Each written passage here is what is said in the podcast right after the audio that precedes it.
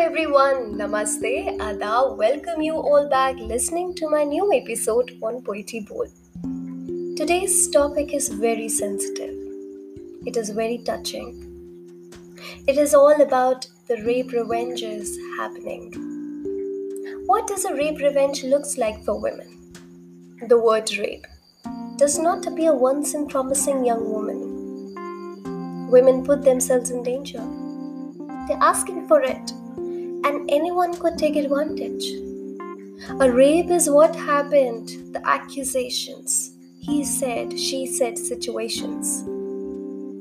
I would like to dedicate this poem to all those women out there who seek revenge in their eyes. The title of this poem is Tolerance My Revenge. Have you ever stayed alone when there was no one watching? Have you ever been silent when nobody hear you shouting?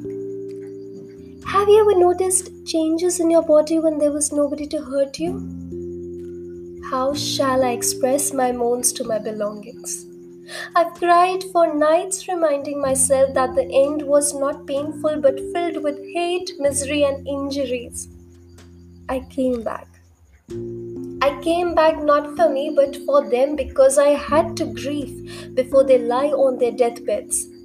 For those animals who have kept me in vain for days and months, who chopped my hair left to right, clipped my fingers with knife, scratched me in and out so that I can shout.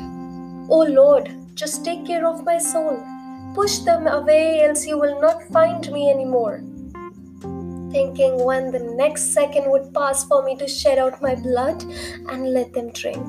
Let them drink and suck on my skin, which has shrinked with their bites and sights.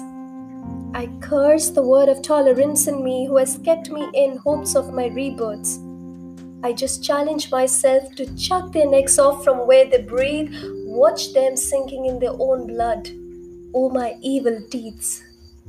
My revenge has just started for you to believe that it's not a dream, but your end filled with hate, misery, and injuries. Stay tuned on Poetry Bowl for more. Thank you.